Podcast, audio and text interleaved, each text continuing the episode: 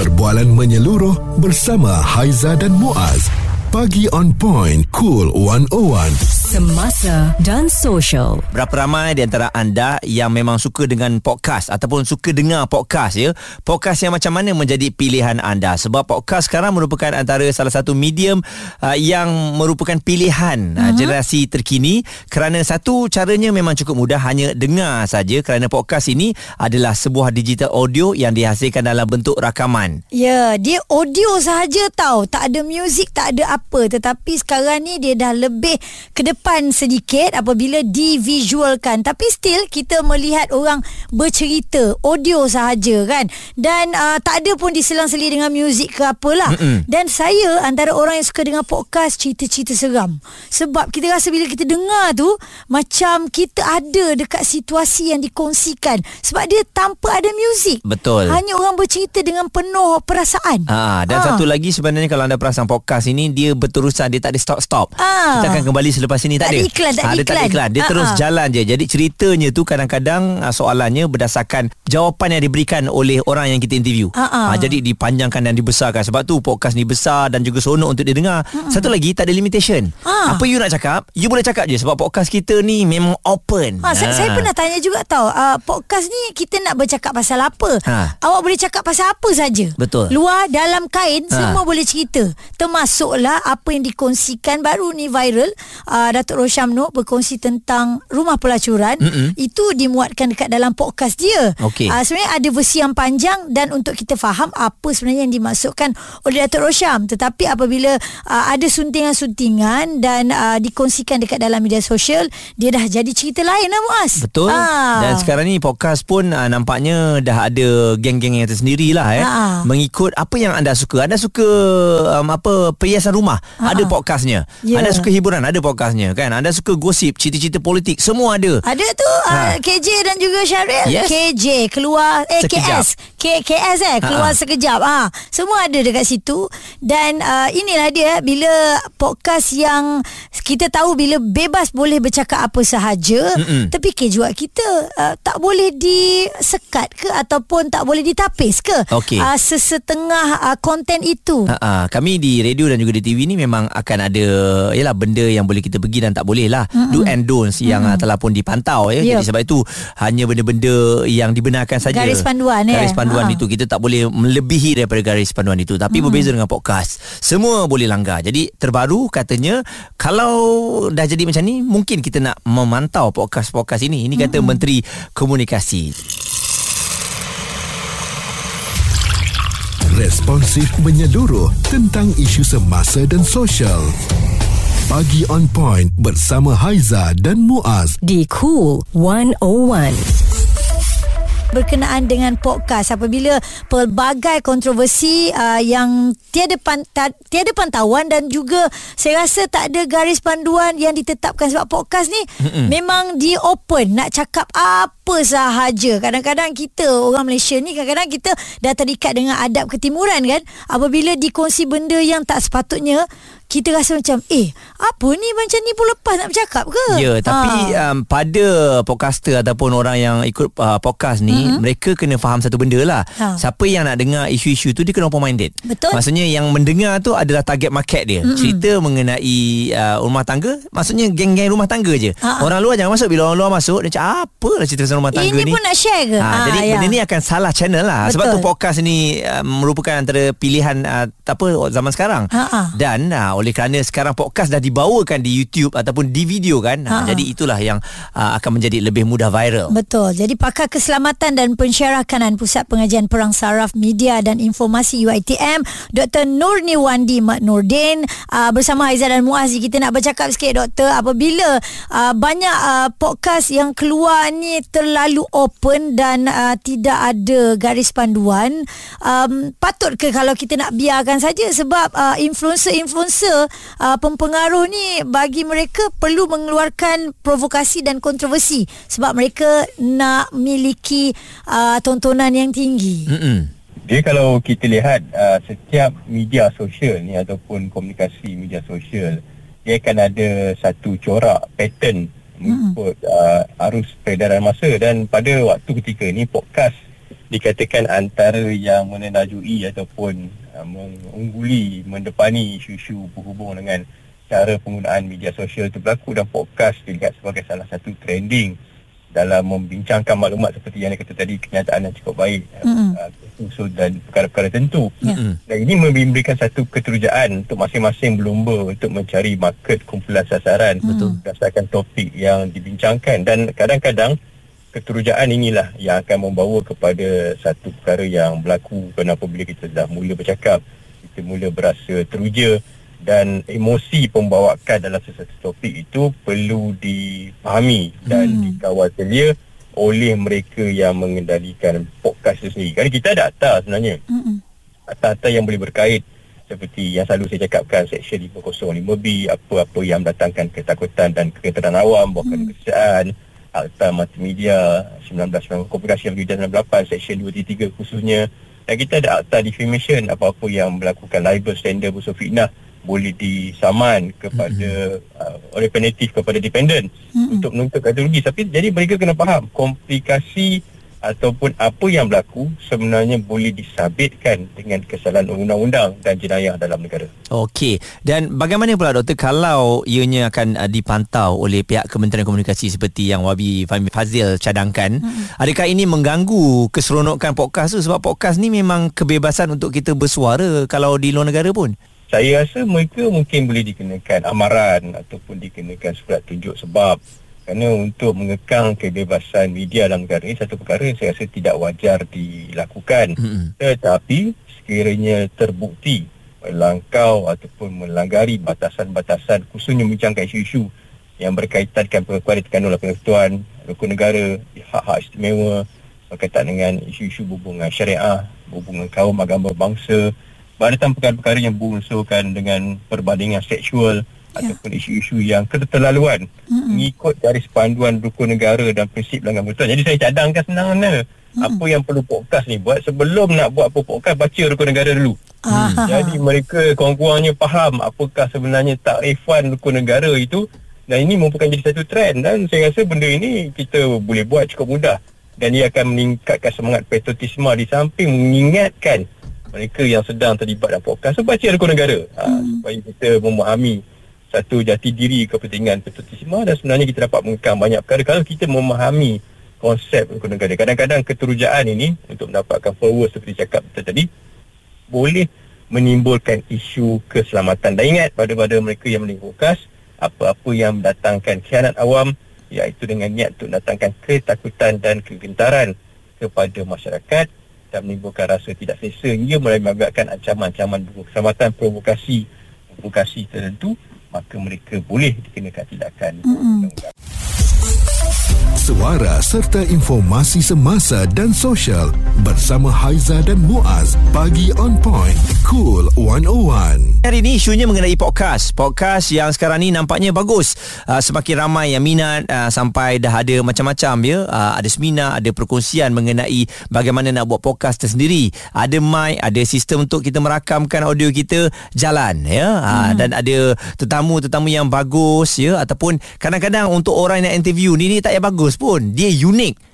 unik pun orang suka. Walaupun cakap kadang-kadang tak apa-apa kenyataan dia ya. Okey, pakar keselamatan dan pensyarakanan Pusat Pengajian Perang Saraf Media dan Informasi UiTM, Dr. Nur Nirwandi. Doktor, kita sambung sikit lagi doktor. Pandangan peribadi podcaster atau tetamu podcast ni agaknya wajib ya uh, perlu mengundang kontroversi. Kalau tak tak ada orang tengok, tak ada orang nak dengar. Ada kalanya juga uh, ia mengajak orang yang mendengar dan menonton ni setuju sekali dengan apa pandangan yang dikeluarkan walaupun pandangannya tu memang tak memberi manfaat doktor. Doktor setuju apa yang saya katakan? Saya setuju tapi masyarakat awam juga kena memainkan peranan kerana apa yang mungkin berlaku dalam sekarang dan mungkin pada masa depan apabila kita ada satu platform macam podcast ia mungkin akan disalahgunakan dan salah guna kalau secara semula jadi secara organik ni mungkin sebab membawakan perwatakan masing-masing, hmm. idea objektif masing-masing.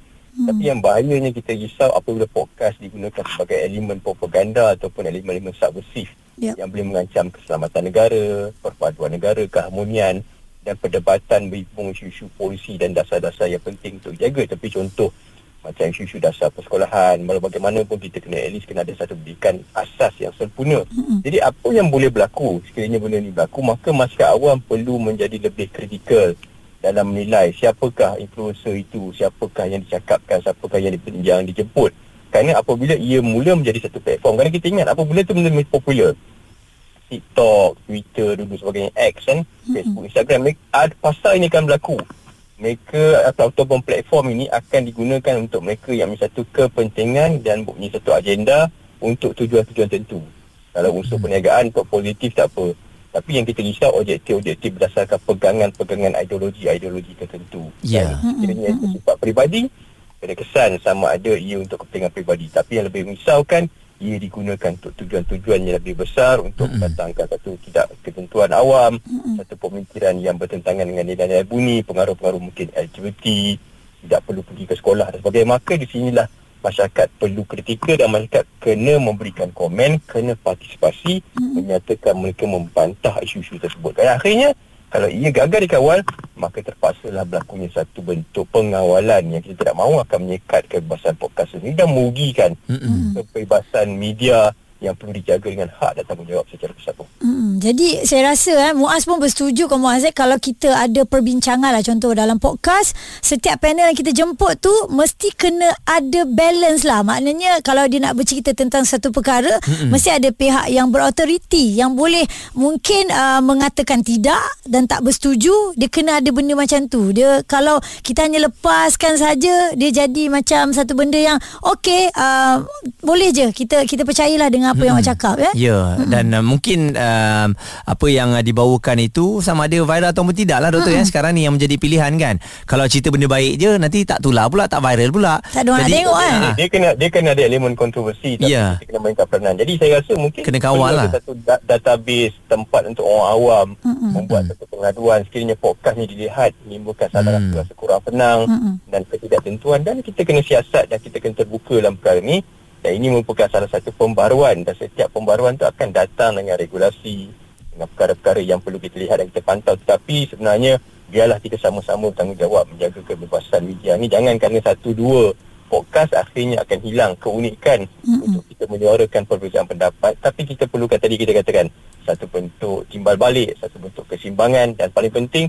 mereka faham hukum negara itu. Apakah terjemahan hukum negara mm-hmm. kesopanan kesejahteraan dan berbagai perkara-perkara yang penting kita perlu untuk menjaga identiti negara kita supaya tidak tercemar.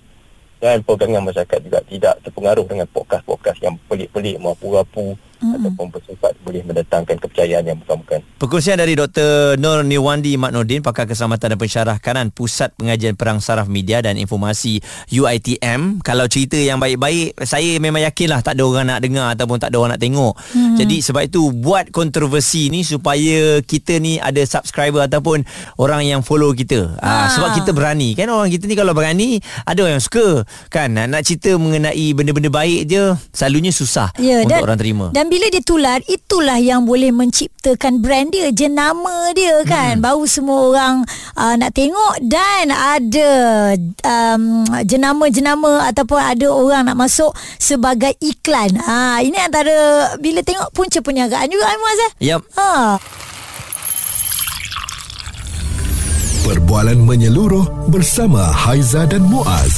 Pagi on point, cool 101. Semasa dan social. Ini Cool 101 Pagi on point. Boleh dengarkan kami Menerusi online streaming Di cool101.audio mm-hmm. Podcast mana menjadi kegemaran anda? Sebab di Malaysia ni pun Memang ada pelbagai podcast mm-hmm. Dengan pelbagai bahasa. Sebab Aha. kita kan berbilang kaum kan. Betul. Jadi um, ianya mengikut kesesuaian Dan kemahuan anda. Aa, Kita akan ikut yang paling popular lah Sekarang ni. Keluar sekejap. KJ hmm. dengan Syaril kan? Yep. Aa, Jadi cerita dia macam-macam Dekat sana.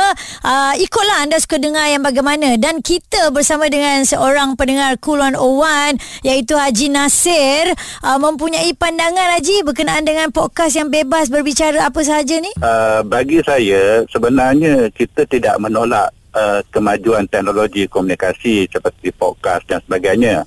Tetapi uh, saya bersetuju dengan pandangan uh, profesor tadi itu bahawa untuk sesuatu isu diketengahkan melalui podcast kena ada tanggungjawab sosial dan tanggungjawab jati diri itu yang hmm. mustahak sekali. Hmm. Hmm. Kerana apa? Kerana bagi pandangan saya tak semua rakyat Malaysia bersedia menerima apa yang dikatakan dalam podcast tu. Ya.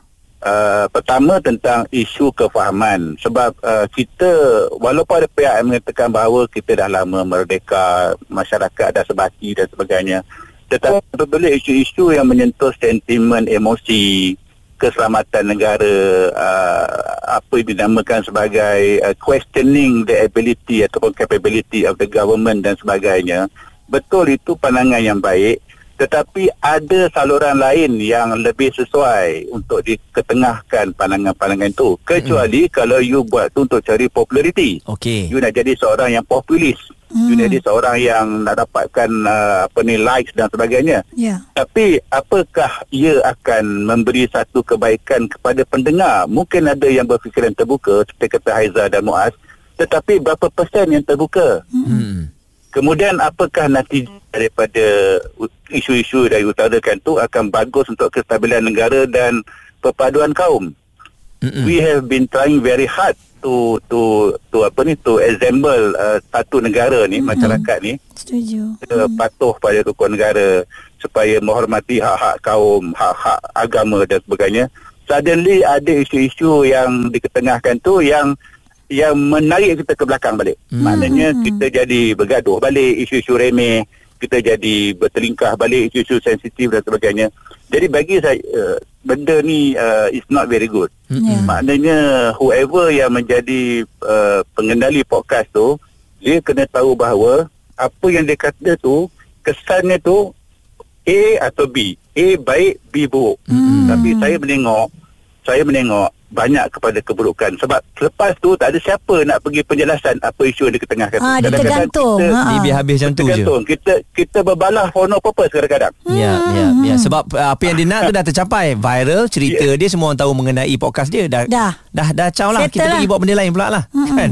Ya, ya, Betul, betul. Okey, Lepas tu yang kat bawah ni, yang Ha. kat bawah ni kemudian dah lah cikgu-cikgu kat sekolah, pensyarah kat IPT kena betulkan balik. No, no, no. What, macam nak jadi Betul sampai lah. bila kita nak berdepan dengan keadaan ni Muaz dan Haizah. Ya, ya. Okey. Pendengar kita Haji Nasir, pandangan yang cukup bernas. Uh, sebenarnya Muaz, kalau dekat dalam aplikasi Audio Plus juga ada banyak podcast yang anda boleh dengar. Anda nak pilih apa sahaja ada. Nak cerita seram, nak cerita tentang um, jenayah. Semua ada dekat situ. Boleh pergi dekat aplikasi Audio Plus. Okey, dan sebenarnya bercerita tentang podcast juga. Apa sebenarnya yang boleh anda dapat kalau kita tengok daripada segi uh, positifnya. Boleh teman uh, kegiatan seharian kita. Kita tak Betul. boring Kedua kita boleh kurang tengok screen. Maksudnya mengurangi screen time kita Mm-mm. dan kita dapat juga ilmu baru dari um, pakar lah sebenarnya ini kalau kita pilih tempat yang tepat lah untuk kita dengar. Ya. Saya Ha. suka dengar podcast motivasi. Ha, Ha, selalunya betul. uh, senang eh sambil kita buat kerja sambil kita dengar motivasi tapi